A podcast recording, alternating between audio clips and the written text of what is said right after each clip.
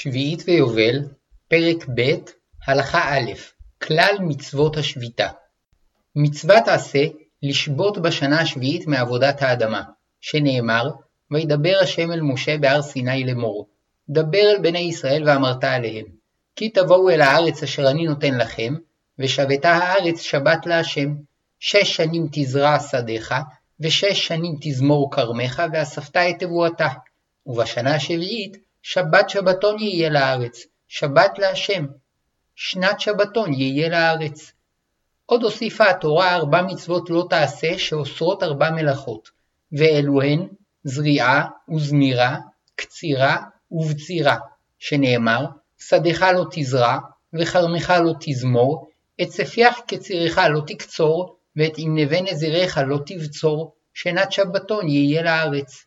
שתיים מהמלאכות עוסקות בהצמחת הפירות, כאשר זריעה היא עבודה בשדה, וזמירה עבודה בעץ, ושתיים מהמלאכות עוסקות באיסוף הפירות, קציר הוא איסוף התבואה ושאר גידולי השדה, ובציר איסוף ענבים ופירות העץ. בפרק זה נעסוק בשתי המלאכות שנועדו להצמחת הפירות, ובתולדות הנובעות מהן שאיסורן מדברי חכמים. בפרק הבא נעסוק בשתי המלאכות שנועדו לאיסוף הפירות. אמרו חכמים שיכלה התורה להזכיר את מלאכת זורע בלבד, וממנה היינו לומדים את התולדה שלה שהיא זמירה, שאף היא מועילה להצמחת הפירות, וכן הייתה יכולה להסתפק בהזכרת מלאכת קוצר, וממנה היינו לומדים את התולדה שלה שהיא בצירה, שאף היא עוסקת בקטיף הפירות, אלא שפרטה התורה שני אבות ושתי תולדות, כדי ללמד אותנו שרק ארבע מלאכות אלו אסורות באיסור לא תעשה מהתורה, ואלו הן א' זורע, ב' זומר ובכללו כל גיזום שמועיל לצמיחת הפירות, ג' קוצר ובכללו קטיף של כל סוגי גידולי השדה, ד' בוצר ובכללו קטיף של כל מיני פירות העץ. העובר על אחת מארבע מלאכות אלו חייב מלקות מהתורה, אבל העושה אחת מהתולדות שלהן, היינו מלאכות אחרות שמועילות לצמיחת יבול השדות והעצים, כזיבול, סיכול ועידור, אינו עובר באיסור לא תעשה מהתורה. אבל חכמים עשו סייג לתורה ואסרו אותן, וכל מה שלמדנו שמלאכות אלו אסורות מדברי חכמים, הוא בתנאי שנעשו דרך ארעי, אבל העושה אותן דרך קבע, כפי שאדם עובד בשדה ובכל השנים, אף שלא עבר בלא תעשה, ביטל מצוות עשה מהתורה, שביטל את המצווה לשבות מעבודת השדה. שביעית ויובל, פרק ב', הלכה ב', קיום והשבחה, עוקמה ואברוי. זה הכלל, מלאכה שנועדה להצמיח את פירות השדה או להשביחם, אסורה, והיא נקראת מלאכת אברוי, ומלאכה שנועדה לקיום העצים שלא ימותו או יינזקו, מותרת, והיא נקראת עוקמה. כי אין מגמת המצווה שבכל שבע שנים כל העצים ימותו, ולאחר השביעית יצטרכו לנטוע את כל המטע מחדש, אלא הכוונה שישבתו ישראל ממלאכה שנועדה להצמחת היבול והשבחת העצים. כל המלאכות שאסורות בלא תעשה מהתורה, אסורות לעולם בשמיטה, שכן המלאכות שהזכירה התורה לא נועדו לקיום העצים, אלא לגדל פירות ולאוספם. זריעה מצמיחה פירות חדשים, וזמירה גורמת לעצים להצמיח פירות רבים וטובים יותר. וגם בזמן הזה ששמיטה מדברי חכמים, המלאכות שהתורה אסרה אסורות לעולם. ושאר מלאכות השדה שאסורות מדברי חכמים, פעמים שהן מיועדות להצמחת הפירות והשבחתם, ופעמים שהן מיועדות לקיום העצים. לצורך הצמחה והשבחה אסור לעשותן, ולצורך קיום מותר לעשותן. אמנם פעמים רבות, כאשר עושים מלאכה לצורך קיום העץ, יש ממנה גם תועלת להצמחתו, אלא שכל זמן שעיקר המגמה היא לקיום העץ, ובלעדי מגמה זו לא היו עושים את הפעולה הזו, הפעולה מותרת למרות שיש ממנה גם תועלת צדדית להצמחת העץ. בהלכות הבאות נבהר את המלאכות האסורות מהתורה ואת האסורות מדברי חכמים. ואף שכיום מצוות השביעית על כל האיסורים שבה מדברי חכמים, צריך לדעת מה היה אסור בעיקרו מהתורה, שכן כל ההיתר לעשות מלאכות לקיום העצים, הוא רק באותן המלאכות שאסורות מדברי חכמים. שביעית ויובל, פרק ב', הלכה ג' גדרי קיום העץ וקיום הפירות. כיוון שמצווה לשבות בשנה השביעית ממלאכת השדה והאילן, וכל ההיתר לעשות מלאכות לקיום העצים הוא רק בלית ברירה כדי למנוע נזק, לפיכך יש לעשות את כל פעולות ההכנה האפשריות לפני כניסת השנה השביעית, כדי למעט עד כמה שאפשר בפעולות קיום בשביעית, וכן הדין לגבי מלאכות שצריכות להיעשות לצורך קיום העצים לקראת סיום השנת השמיטה, שאם אפשר לדחות את ביצוען לאחר השמיטה בלא שיגרם נזק לעצים, חובה לדחות, ונראה שהמתרשל ולא הכין את שדהו כראוי לפני השמיטה, צריך לשאול חכם האם מותר לו לעשות בשמיטה את המלאכות שהיה יכול לעשות לפני השמיטה, שאולי בכך שהתרשל, הראה שהפסד כזה אינו חשוב בעיניו, ואין לו היתר לעשותו. מותר לעשות מלאכות שאסורות מדברי חכמים כדי להציל עצים וצמחים רב-שנתיים ממיתה, או כדי למנוע מהם נזק משמעותי, כגון שכמות הפרי שיניבו בשנה השמינית תפחת באופן משמעותי. לפיכך, מותר להשקות את העצים כדי שלא ימותו או יתנוונו, וכן מותר להסיר מהעצים ענפים חולים כדי שלא ידביקו את כל העץ, וכן מותר לרסס את העץ כדי להשמיד מזיקים ולמנוע מחלות, וכן מותר לרסס את האדמה במונעי נביטה או כותלי עשבים, כדי למנוע התפשטות של עשבים שוטים כיבלית, שאם לא כן, בשנה השמינית יצטרכו להשקיע משאבים רבים בניקוי האדמה ודישונה. היתר זה הוא גם כאשר מדובר בחשש נזק, ובתנאי שהחשש הוא סביר, והחקלאים רגילים תמיד לטרוח כדי למונעו. היתר המלאכות הוא רק כדי לקיים את העצים, באופן שלא ייגרם להם נזק שכדי לשקמו בשנה השמינית יצטרכו לטרוח טרחה רבה או להוציא הוצאות גדולות. אבל אסור לעשות מלאכות שאסורות מדברי חכמים כדי להצמיח את פירות השביעית או כדי לקיימם, שכן פירות אלו הם הפקר, ואסור לבעל השדה לטרוח עבורם.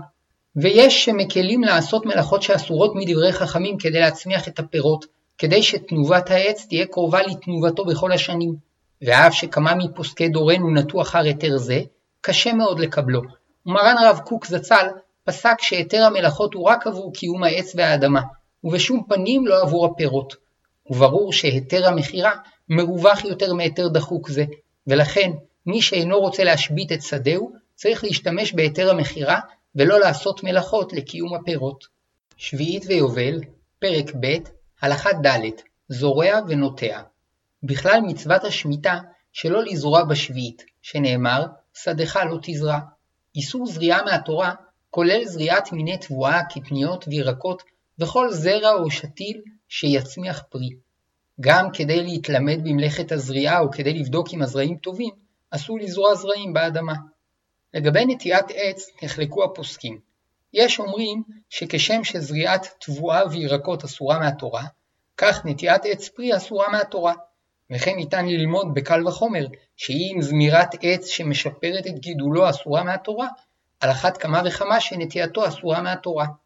אולם לדעת רבים נטייה אסורה מדברי חכמים בלבד, וזאת משום שהמלאכות האסורות בלא תעשה מהתורה עוסקות בהצמחת פירות בעונה הקרובה, ולכן שני איסורים ישנם, זורע גידולים חד-שנתיים, או זומר שעל ידי כך מצמיחים פירות, אבל הנוטע עץ יקבל פירות רק לאחר כמה שנים, ולכן אין בזה איסור לא תעשה. אמנם כבר למדנו שהעושה מלאכת שדהו בשביעית כדרך קבע, מבטל מצוות עשה מהתורה. כשם שאסור לנטוע עץ, כך אסור להרכיב אילן אחד על חברו, וכן אסור להבריך עץ, היינו ליטול ענף ולהעבירו באדמה כדי שיצמח ממנו עץ נוסף.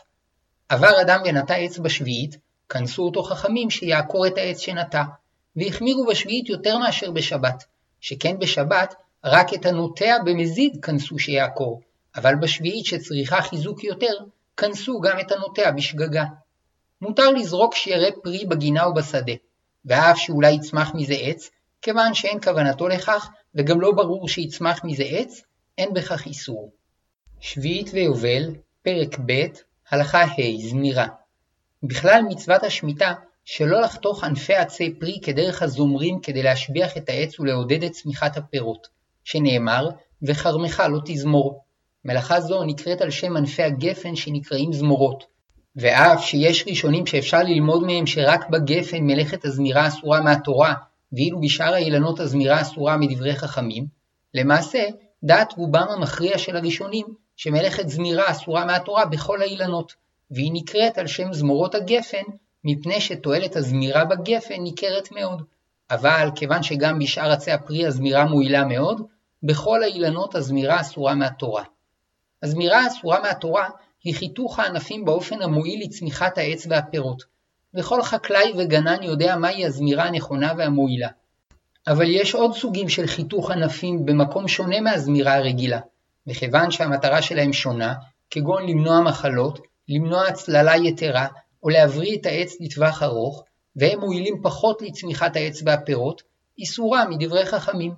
וכבר למדנו שכל המלאכות האסורות מדברי חכמים מותרות לצורך קיום העץ, היינו כדי למנוע נזק משמעותי לשנה השמינית. לפיכך, מותר לחתוך ענפים שהתפשטה בהם מחלה, כדי שלא תתפשט ותזיק לעץ. וכן מותר לחתוך ייחורים, סורים, שצמחו מעיקר העץ, מתחת להרכבה, ואם ימשיכו לגדול, יזיקו לעיקר העץ. כאשר הגיזום אינו לתועלת העץ, אלא לסיבות אחרות, מותר לגזום את העץ, ובתנאי שהגיזום יהיה שונה מדרך הזמירה הרגילה, כדי שלא ייראה כמי שזומר באיסור, כגון שבמקום לזמור חלק מהענף, יזמור את כולו. בכלל היתר זה, מותר לחתוך ענפים שמתפשטים לשביל ומפריעים להילוך העוברים והשבים, וכן מותר לגזום ענפים לצורך עצים להסקה, או כדי לסכך בהם את הסוכה. כאשר אין שם מי שיודע לשנות מדרך הזמירה הרגילה, מותר לאדם רגיל לחתוך את הענפים כדרכו, שהואיל ואינו יודע כיצד זומרים, מסתבר שלא יחתוך בדרך המועילה להשבחת העץ והפירות. ועיין בהלכה י' לעניין הזימור האסור בעצי סרק. שביעית ויובל, פרק ב', הלכה ו', חריש ועידור. חרישה היא אחת המלאכות החשובות בחקלאות, ומגמתה לפלח על ידי שיני המחרשה את האדמה ולעשות בה תלמים, כדי לזרוע בהם זרעים, ולעקור בתוך כך את עשבי הבר שלא יזיקו לזרעים. בנוסף לכך, החרישה משביחה מאוד את הקרקע, בכך שהיא עושה אותה רפויה ומאובררת, והחומרים האורגניים שמזינים את הצמחים משתבחים, והשורשים יכולים להסתרק בה בקלות ולינוק את מזונם. וכאשר יש באדמה הרבה עשבי בר וקוצים, או כאשר האדמה נעשתה קשה ואטומה, צריכים לחרוש אותה פעמיים או שלוש לפני הזריעה. בעבר גררו את המחרשה על ידי שור או סוס או חמור, וכיום חורשים בעזרת טרקטור, ופותחו מחרשות שונות כדי לתת מענה מיטבי לצרכים השונים. גם חפירת גומות לצורך נטיעת שתילים בכלל מלאכת חרישה. חרישה אסורה בשביעית מהתורה, ואף שלמדנו שרק ארבע מלאכות נאסרו בלא תעשה מהתורה, מכל מקום מצוות עשה לשבות ממלאכת השדה בשביעית, שנאמר ובשנה השביעית שבת שבתון יהיה לארץ, וכל העושה מלאכה בקביעות כדרך רגילותו בשאר השנים, מבטל מצוות עשה מהתורה. וכן נאמר, בחריש ובקציר תשבות, היינו שיש לשבות מהמלאכה החקלאית הראשונה, שהיא חריש, ועד האחרונה שהיא הקציר. ומתוך כך למדנו שחרישה היא מלאכה גדולה, שהטורח בה רב, והעוסק בה מבטל את השביתה. אמנם יש סוברים שמלאכת החרישה אסורה מדברי חכמים. גם ההידור, כמו החרישה, נועד להפוך את האדמה כדי להשביחה ולעקור עשבים שוטים, אלא שהחרישה נעשית בכוח רב על ידי מחרשה, ובכל שטח השדה, ואילו ההידור נעשה ביד או במעדר סביב לעיקרי האילנות. לכן החרישה שעל ידה נעשית עיקר עבודת האדמה אסורה מהתורה, ואילו ההידור, שנועד לצרכים קטנים, הוא תולדה של חרישה, וכיוון שאיסורו מדברי חכמים, מותר לעדור כדי למנוע נזק משמעותי. לפיכך, אם שורשי העץ יתגלו ואם לא יכסו אותם העץ ייבש, מותר לכסותם במעדר, וכן אם הקרקע עומדת להתייבש ולהתקשות, ותוך כך לנתק את השורשים, מותר לעדור בה כדי לרככה שלא תתקשה. אבל שלא לצורך קיום העץ, ההידור אסור, וכן אסור לפורר ביד או ברגל רגבים בשדה, כי יש בכך תועלת לאדמה ולצמחים. שביעית ויובל, פרק ב', הלכה ז' עבודות באדמה מותר לחפור בורות ותעלות לצורך בנייה, הואיל ורק חרישה או חפירה לצורך עבודת השדה נאסרה, אבל צריך להיזהר שלא ליישר אחר כך את האדמה שהוצאה מהחפירה, אלא יצברו אותה בערימה. ובשבילים, מקום הילוך הנשים, מותר ליישר את הקרקע, כי ברור שיישור הקרקע שם אינו לצורך חקלאי. אסור מדברי חכמים לסכל אבנים מהשדה, בין אבנים גדולות ובין אבנים קטנות, בין מהשדה שלו ובין מהשדה של חברו, וכן אסור ליישר את הקרקע ולמלא גומות באפר, הואיל ופעולות אלה מכשירות את הקרקע לזריעה ונטיעה. כאשר אדם צריך אבנים לצורך בניית בית או גדר, מותר לו לקחת אבנים שמונחות בשדהו על אבנים וסלעים, ולא אבנים שמונחות על האדמה, שאם ייקח את המונחות על האדמה, הוא נראה כמכין את שדהו לזריעה, ואם אלו אבנים שניכר שהן נלקחות לבנייה, מותר ליטול אותן גם אם הן נוגעות באדמה. ואם הוא קבלן שעוסק בבנייה, כיוון שידוע שעיקר כוונתו לקחתן לצורך בנייה, מותר לו ליטול גם אבנים שאין ניכר שהן לבנייה. וכן מותר לאדם ליטול אבנים משדה הפקר או משדה חברו לצורך בנייה, שהואיל ואין זו שדהו, הכל יודעים שהוא נוטל את האבנים לצורך בנייה ולא לצורך השדה. קבלן בתים שצריך להכין את הקרקע שסביבות הבניינים לצורך גינה, בכל זמן שלא יעשה זאת לא יוכל למסור את הדירות לקונים, ויגרם לו מכך הפסד גדול מאוד, רשאי לשכור גוי שיישר את הקרקע ויפרוס עליה אדמת גן, כדי שיוכל למסור את הדירות לקונים. שההלכה היא שבשעת הדחק מותר לומר לגוי לעשות מלאכה שהיא אסורה מדברי חכמים, כדין שבות דשבות. מותר להכין צינורות השקיה בתוך אדמת הגינה לצורך השקיית השדה, שהואיל והשקיית השדה מותרת, מותר גם להכין את דרכי ההשקיה לצורך השקיה בשנת השמיטה או בשנה שלאחריה, ובתנאי שלא יישר אחר כך את האדמה משום איסור חרישה. ואם החפירה נראית כחרישה לצורך זריעה או נטייה, יניח את צינורות המים ליד החפירה, כדי שיהיה ניכר שהיא לצורך השקיה. שביעית ויובל, פרק ב', הלכה ח' עבודות העץ ושימורו. נחזור על כלל המלאכות. זריעה, זמירה וחרישה אסורות מהתורה, ולכן בכל מצב אסור לעשותן. אבל כל שאר המלאכות שמכשירות את הקרקע ומסייעות לצמיחת העצים וגידולי השדה, אסורות מדברי חכמים. אם הן מכשירות את הקרקע, הרי הן תולדות של מלאכת חורש, ואם הן מסייעות לצמיחה, הרי הן תולדות של מלאכות זורע וזומר. ואף שאיסורן מדברי חכמים, העושה אותן דרך קבע כבכל השנים, כדי להשביח את שדהו ועציו, מבטל מצוות עשה מהתורה, שציוותה לשבות בשביעית, וכשיש צורך לעשותן כדי למנוע נזק, אף אם צריך לטרוח בהן הרבה, אין בהן איסור. ומכאן נמשיך לפרטי ההלכה. אסור מדברי חכמים לתלוש עשבים שוטים או לכסח אותם בחרמש או לרסס אותם בחומרי הדברה, כי יש בזה תועלת לשדה ולעצים. אבל כאשר העשבים גורמים נזק משמעותי לעצים או לצמחי הנוי, מותר להסירם. וכן מותר להסירם במקום שיש חשש שנחשים ועקרבים ימצאו בהם מסתור, או שעל ידם תתפשט שרפה. בכל מקום שאפשר, יש להסיר את העשבים המזיקים בכיסוח או ריסוס ולא על ידי הידור או תלישת העשבים שמשביחים את הקרקע יותר. אבל בלית ברירה, גם זה מותר. אסור לסמוך עצים צעירים על ידי עץ כדי שיצמחו ישר לגובה או כדי שענפיהם יתפרסו לצדדים. אבל אם השמיכה הכרחית כדי למנוע מהם נזק, מותר.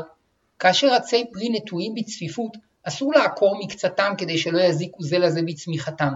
ואומנם אין בזה איסור זמירה מהתורה, הואיל ואין קוצצים את ענפי העץ שרוצים לעודד את צמיחתו, אבל מדברי חכמים הדבר אסור, וכאשר כוונתו לעקור את העצים לצורך הסקה, למרות שיש לו תועלת גם מדילול העצים, מותר לו לקצוץ את העצים, וזה בתנאי שהוא עוקר עץ אחד או שניים ברציפות, אבל אם היה צריך לעקור שלושה עצים, יחתוך אותם סמוך לאדמה, ולא יוציאם מהשורש, כדי שלא ייראה כמכשיר את שדהו לזריעה או נטיעה.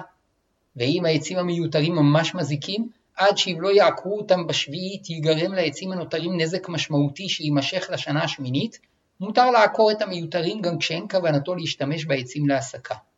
שביעית ויובל, פרק ב', הלכה ט', השקיה, ריסוס וזיבול. יש אומרים שדין השקיה כשאר המלאכות האסורות מדברי חכמים, שהותרו לצורך קיום ונאסרו לצורך השבחה, ולכן מותר להשקות בשביעית עצים ושיחים שרגילים להשקות בכל השנים, כדי להצילם ממיתה או מנזק משמעותי שיימשך לשנה השמינית. אבל אסור להשקותם כדי שיהיו יפים וייתנו פירות כפי שהיו רגילים לתת בשאר השנים. ויש אומרים שדין השקיה קל משאר המלאכות, מפני שיש בה צורך תדיר ואין צורך במומחיות כדי לבצעה, וגם בדרך כלל אין בה טרחה רבה, לפיכך הותרה גם לצורך השבחת העץ. יתר על כן, הואיל וקשה לדייק מהי כמות ההשקיה הנדרשת למניעת נזק, לא חילקו חכמים בדבר, והתירו השקיה כדרך שאר השנים. למעשה יש לנקוט בדרך ביניים, שלצורך השבחת העץ אסור להשקות, אבל כאשר מותר להשקות כדי למנוע נזק, מותר להשקות בכמות רגילה, ובמיוחד כיום שההשקיה נעשית על ידי פתיחת ברז ובתוספת המים אין טורח. מותר לבצע ריסוס כדי למנוע מהעצים מחלות שונות, מפני שהמחלות שבעץ או בעלים עלולות לגרום נזק משמעותי שיימשך לשנה השמינית, וכן מותר לרסס כנגד חרקים שעלולים להזיק לעץ. אבל אסור לבצע ריסוסים שנועדו להזין את העץ בהורמונים שמעודדים את צמיחת העץ והפירות, וכן אסור לרסס כנגד חרקים שגורמים נזק לפירות. מותר לרסס את האדמה במונעי נביטה או קוטלי עשבייה, כדי שלא יצמחו בה עשבים שוטים שייטלו ממנה את כוחה, מפני שבלא ריסוס זה, עלול להיווצר נזק משמעותי לשנה השמינית. אסור לתת זבל ודשן לעצים, מפני שבדרך כלל הדישון לא נועד לקיים את העצים, אלא להשביח את צמיחתם, והרוצה שעציו ימשיכו להתפתח בשביעית, יניח להם דשן במנה כפולה לפני כניסת השביעית, והם ייזונו ממנו במשך השנה. אמנם אם יתברר בבדיקה אמינה שיש צורך דחוף בדישון כדי לקיים את העצים, מותר לדשנם כדי שלא ימותו או יינזקו באופן משמעותי. אסרו חכמים להוציא זבל מהרפתות לשדה, גם כשהכוונה לשומרו שם עד השנה הבאה, מפני שהוא נראה כמי שמזבל את שדהו. אבל מותר לפנות את הזבל למקום שאינו ראוי לזריעה, והרוצה לפנות את הזבל לשדה, ימתין עד לאחר העונה שרגילים לזבל בה את השדה, ויערום את הזבל בערימות של לפחות 150 סאה, כ-1080 ליטר, או שיעמיד את הזבל בערימה על סלע או משטח פח או פלסטיק. שביעית ויובל, פרק ב', הלכה י', עצי סרק. העובד בעצי סרק כדרך שהוא עובד בשאר השנים, כיוון שאינו שובת הרי הוא מבטל מצוות עשה מהתורה. אמנם מצד איסורי לא תעשה, האיסור לנטוע עצי סרק וצמחי סרק, וכן לזמור אותם ולטפחם, הוא מדברי חכמים. בשעת הדחק מותר לנטוע עצי סרק על ידי גויים, הואיל וגם האיסור לומר לגוי לעשות מלאכה הוא מדברי חכמים, והרי זה כדין שבות דשבות בשבת, שמותר בשעת הדחק. לפיכך, בעבר כאשר סבלו ממחלת המלאריה, והרופאים סברו שנטיעת עצי אקליפטוס תוכל להועיל לייבוש הביצות וטיהור האוויר ומניעת התפשטות המחלה, מותר היה לומר לגוי לנטוע אותם בשביעית. וכן כאשר צריכים לסלול כביש ראשי, יש צורך לבצע עבודות גינון בצידי הכביש לצורך טיהור האוויר, מניעת סחף ונוי. ואם יפתחו את הכביש לתנועה וידחו את עבודות הגינון לאחר השביעית, ייגרם נזק גדול לקבלן, וגם יש חשש שבינתיים האדמה תיסחף לכביש, ובעת עבודות הגינון ייווצר סיכון מסוים לחיי הנהגים והעובדים, ואם ידחו את פתיחת הכביש, הסיכונים הבטיחותיים שבכביש הישן יימשכו, והציבור ימשיך לסבול מעומסי התנועה. לפיכך, אם לא הצליחו לארגן את עבודות הגינון לפני השביעית, מותר לבצעם על ידי נוכרים בשביעית. שביעית ויובל, פרק ב', הלכה י"א, גינות נוי.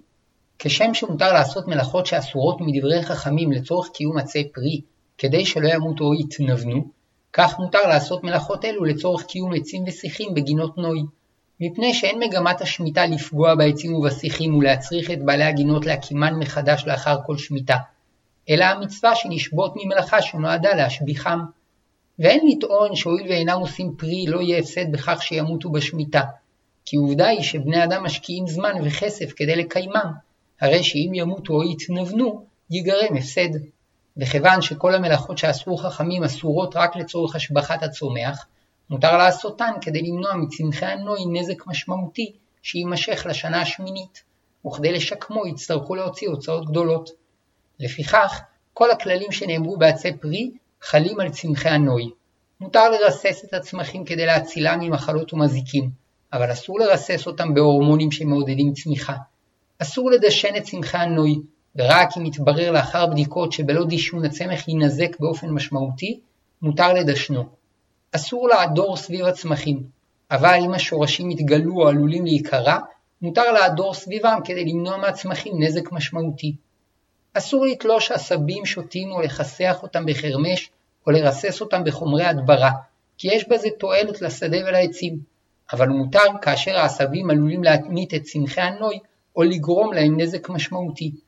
כאשר הסכנה ידועה מראש, עדיף להשתמש בריסוס שמונע נביטה, ואם העשבים השוטים כבר צמחו, יש לכסח אותם מעל פני הקרקע, או להמיתם על ידי ריסוס, אבל לא לעקור אותם, כי העקירה הופכת את הקרקע ומשביחה אותה כמו חריש, ורק כשאין שום אפשרות להסירם בכיסוח או ריסוס, מותר לעקור אותם כדי למנוע נזק משמעותי מצמחי הנוי. מותר להשקות את צמחי הנוי כדי למנוע מהם נזק, וכאשר משקים אותם, מותר להשקותם בכמות רגילה. אסור להשביח את הקרקע על ידי סיכול אבנים או סתימת גומות או הידור, אבל מותר להסיר בידיים אבנים ודברי פסולת שמכערים את הגינה, כי ניכר שאין מתכוונים להשביח את הקרקע, אלא רק לייפות את פני הגינה. מי שרגיל להזניח את גינתו, אסור לו לבצע בשמיטה מלאכות לקיום הצמחים מעבר למה שהוא רגיל לעשות בכל השנים, וזאת משום שההיתר הוא כדי למנוע הפסד, וכיוון שהוא רגיל שלא לחשוש להפסד זה בכל השנים, משמע שאין זה הפסד עבורו. שביעית ויובל, פרק ב', הלכה י"ב גיזום וכיסוח דשא והכנת הגינה לשמיטה. אסור לגזום את ענפי הצמחים, מפני שהגיזום מעודד צמיחה חדשה, אבל כדי למנוע נזק מותר. לפיכך, מותר לגזום ענפים חולים או סורים שיצאו מהקנה ועלולים להשתלט על העץ, וכן מותר לגזום ענפים שהשתרכו לשביל ומפריעים למעבר. וכן מותר לגזום ענפים לצורך סכך או לצורך עצים להסקה. ואם הגוזם הוא גנן מקצועי, עליו לשנות מדרך הגיזום הרגיל, כדי שיהיה ניכר שאינו גוזם כדי לעודד צמיחה. ואם אינו מקצועי, יכול לגזום כדרכו. וכן אסור לגזום ענפים של שיחי פרחים או פרחים שצמחו כדי לעודד צמיחת ענפים ופרחים נוספים. אבל מותר לקטוף פרחים לצורך קישוט הבית, אף שכדרך אגב, מעודדים בזה צמיחה נוספת. וכן הדין בשיחי ורד, מותר לקטוף פרחי ורדים כדי להניחם באגרטל, ומי שיודע שרגילים לחותכם באמצע הגבעול, יחתוך יותר למטה או יותר למעלה. אבל אסור לחתוך את הפרחים או הפקעות כדי לעודד גל פריחה נוסף. בגינות רבות שותלים שיחים שישמשו כגדר חיה שמעוצבת כחומה, ואזי עולה השאלה, האם מותר לגזום את השיחים הללו כדי לשמור על צורתם. למעשה, הדין תלוי במצב הגדר. אם השיח כבר יצר חומה צפופה, כיוון שאין עוד תועלת בהמשך צמיחתו, ומצד הגנן היה עדיף שלא יצמח יותר, מותר לגזום אותו כדי לשמור על צורתו הנאה, שאין זה גיזום לצורך צימוח, אלא תספורת לצורך נוי. אבל כל עוד השיח לא ממלא את כל המקום שהוקצה לו, אסור לגזום אותו, כי הגיזום מועיל להמשך צמיחתו, כדי שייצור חומה צפופה ומלאה. כיוצא בזה לגבי דשא, אם הדשא כבר כיסה לגמרי את פני הקרקע בדשא מלא, אין עוד צורך שימשיך לצמוח, וכל מגמת הכיסוח היא רק לשמור על צורתו הנאה, והדבר מותר. וכן מותר לחתוך את ענפי הדשא שמסתרגים מעבר לשטח שהוקצה לו. אבל אם הדשא לא מילא עדיין לגמרי את כל פני הקרקע, יש תועלת בכיסוח הדשא כדי לעודד את המשך צמיחתו, וממילא אסור לכסח אותו בשביעית. מניסיונם של גננים ותיקים, כאשר מכינים את הגינה היטב לפני השמיטה, הגינה תיראה נאה במשך כל השנה.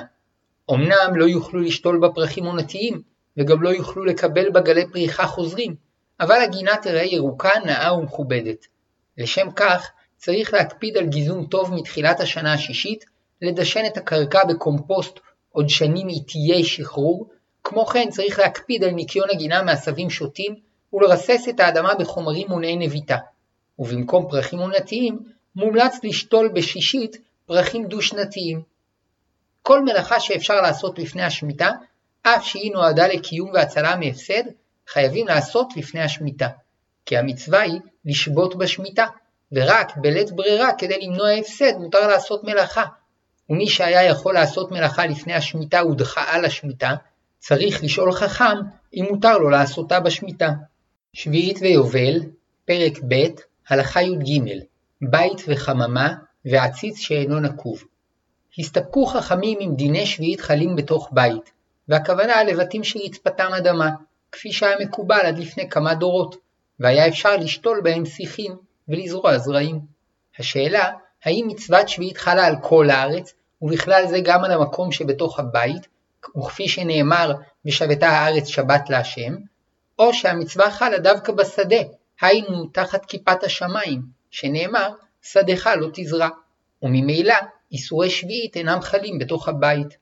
אבל אם העמידו בתוך הבית עציצים שאין בהם נקב, אין עליהם דין שביעית, כי בנוסף לכך שהם גדלים בבית ולא בשדה, הם גם מנותקים מהארץ, והרי הם מופרדים לגמרי מהמקום שחלים עליו דיני השמיטה.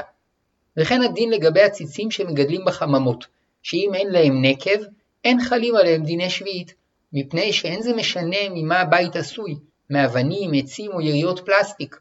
ואומנם יש מחמירים, וסוברים שאין דין החממה כבית, משום שסתם בית מזיק לגידול הצמחים שבתוכו, ואילו החממה נועדה לגידול הצמחים. אולם למעשה, כל מבנה יציב שיש לו גג ודפנות, נחשב כבית ולא כשדה. ולכן, אין דיני שביעית חלים על הצמחים שבו, כל זמן שהם מנותקים מהארץ.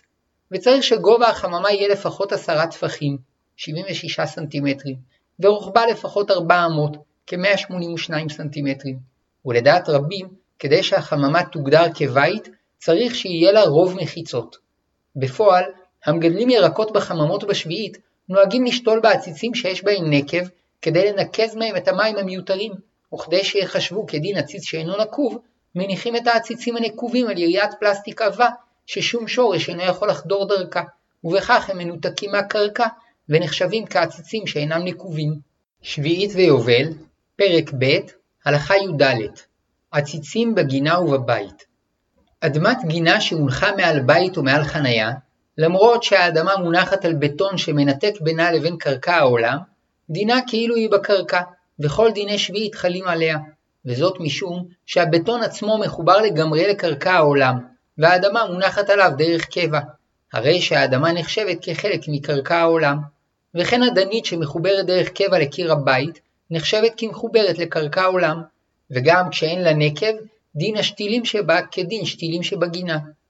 עציץ שמונח בגינה או במרפסת מגולה, בין יש לו נקב בין אין לו נקב, דיני שביעית חלים עליו. אלא שאם יש בו נקב בקרקעיתו, או בצידו כנגד שורשיו, כשיעור של שורש קטן, הרי הוא נחשב מחובר לאדמה ודיני שביעית חלים עליו מהתורה. ואם אין בו נקב כשיעור שורש קטן, דיני שביעית חלים עליו מדברי חכמים.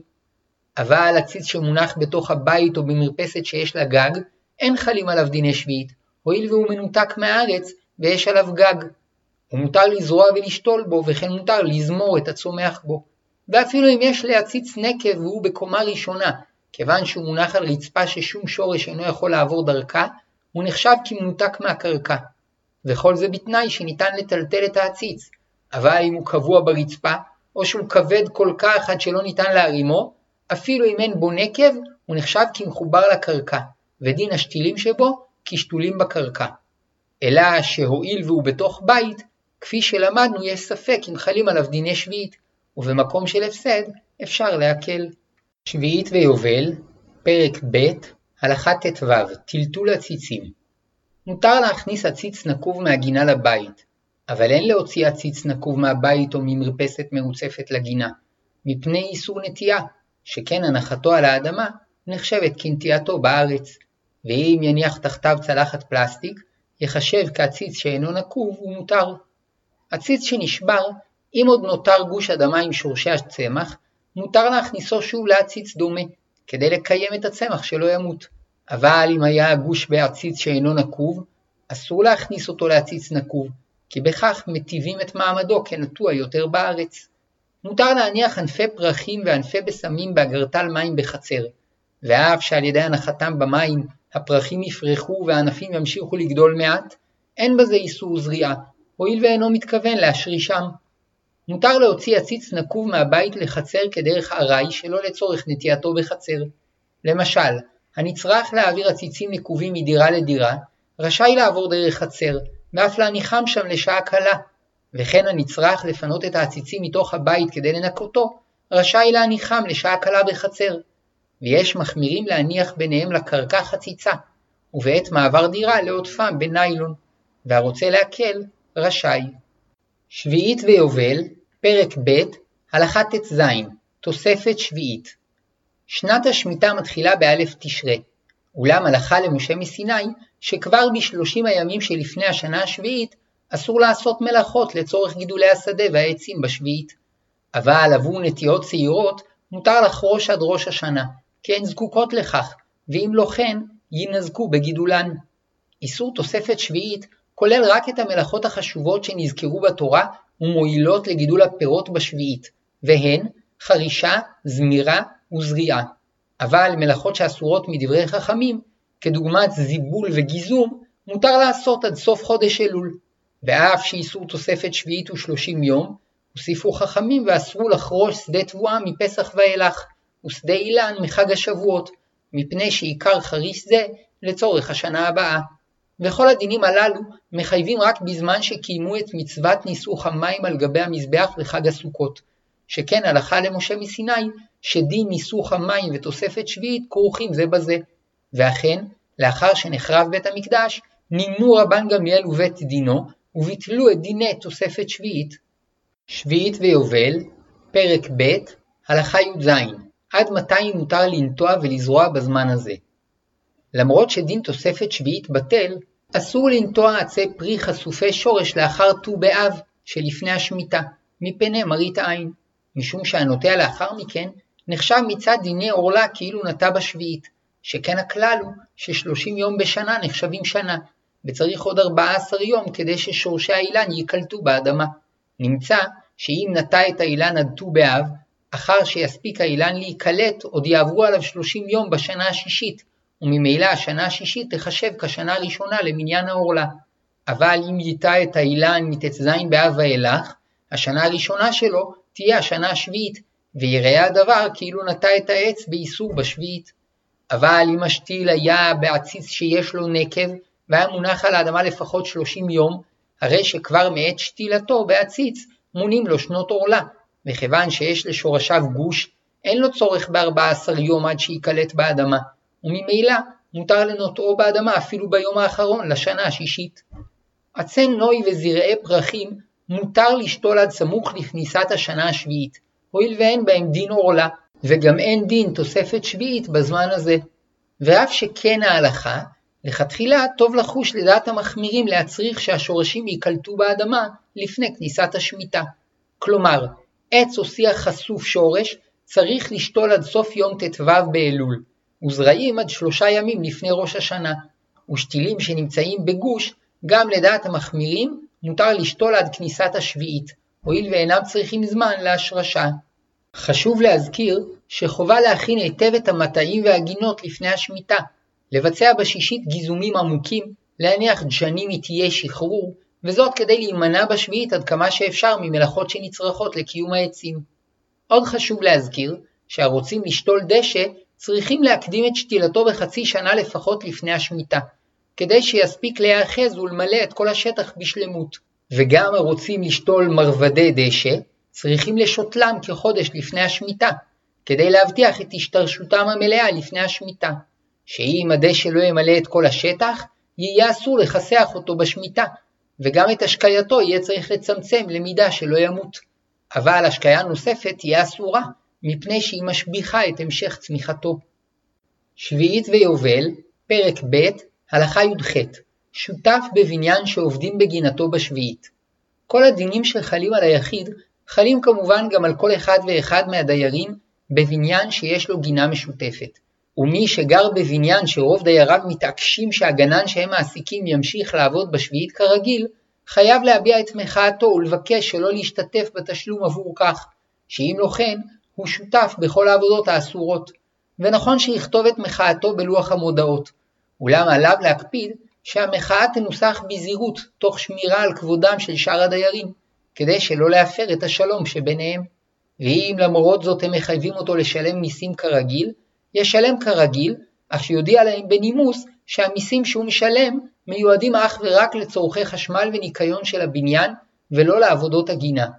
תושבי עיר או מועצה מקומית שמנהיגי המעסיקים בשביעית גננים כבכל השנים, צריכים למחות במנהיגים ולבטא זאת בכתב, ולהודיע שאינם מסכימים שתשלום המיסים שלהם ישלם עבור פעילות אסורה בשביעית.